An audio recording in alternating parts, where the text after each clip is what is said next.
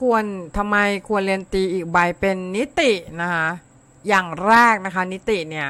เมื่อคุณเรียนนะคะคุณเรียนนิติแล้วคุณสามารถดำเนินคดีความได้เอง อย่างเช่น ส่งฟ้องเองนะคะส่งฟ้องศาลเอง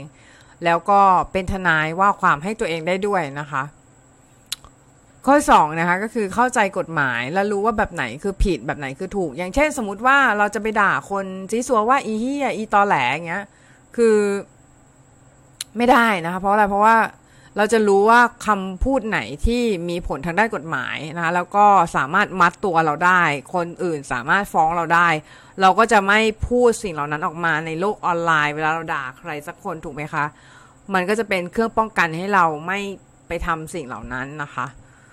แล้วก็ข้อที่ 3 คือจบไปนะคะ สอบตัวทนายว่าความได้นะคะ ได้เงินเป็นจ็อบจ็อบซึ่งเงินเนี่ยก็มากน้อยก็ขึ้นอยู่กับว่าจ็อบนั้นน่ะ คือราคาสูงไหม คนที่ทำคดีเนี่ยมีเขามีเงินจ่ายเราไหม หรือมีเงินจ่ายเราแค่ไหนอะไรเงี้ยนะคะ ถ้าเป็นคดีใหญ่ ๆ ก็อาจจะมีเงินเยอะหน่อยอะไรเงี้ยนะคะหมุนเวียนในนั้น ต่อมาข้อ4นะคะ ก็คือเรียนง่ายกว่าคณะแพทย์ แต่รายได้ดีก็ดีพอๆกันนะคะ อืมรายได้ดีพอๆกัน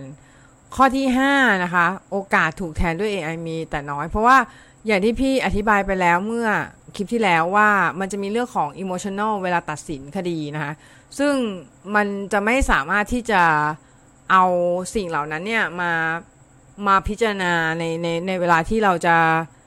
ดำเนินคดีได้ทั้งหมดถ้าเราถ้าเราแบบว่าใช้ AI เพราะว่าถ้าใช้ AI เนี่ยคือ แฟกต์ต่างๆ ที่มันเป็น emotional จะโดนตัดออกหมดนะคะจะเป็นแค่แฟกต์จริงๆ แฟกต์ที่เป็นข้อเท็จจริง ว่าอันนี้ผิดมาตรานี้มาตรานี้มาตรานี้มาตรานี้ แต่ว่าเวลาที่เราตัดสินจริงๆเวลาที่คนเขาตัดสินคดีความเป็นจริงๆ มันมีเรื่องของ emotional ค่อนข้างเยอะ เรื่องของเจตธรรมค่อนข้างเยอะประมาณหนึ่งนะคะ เวลาที่เอามาตัดสินนะคะ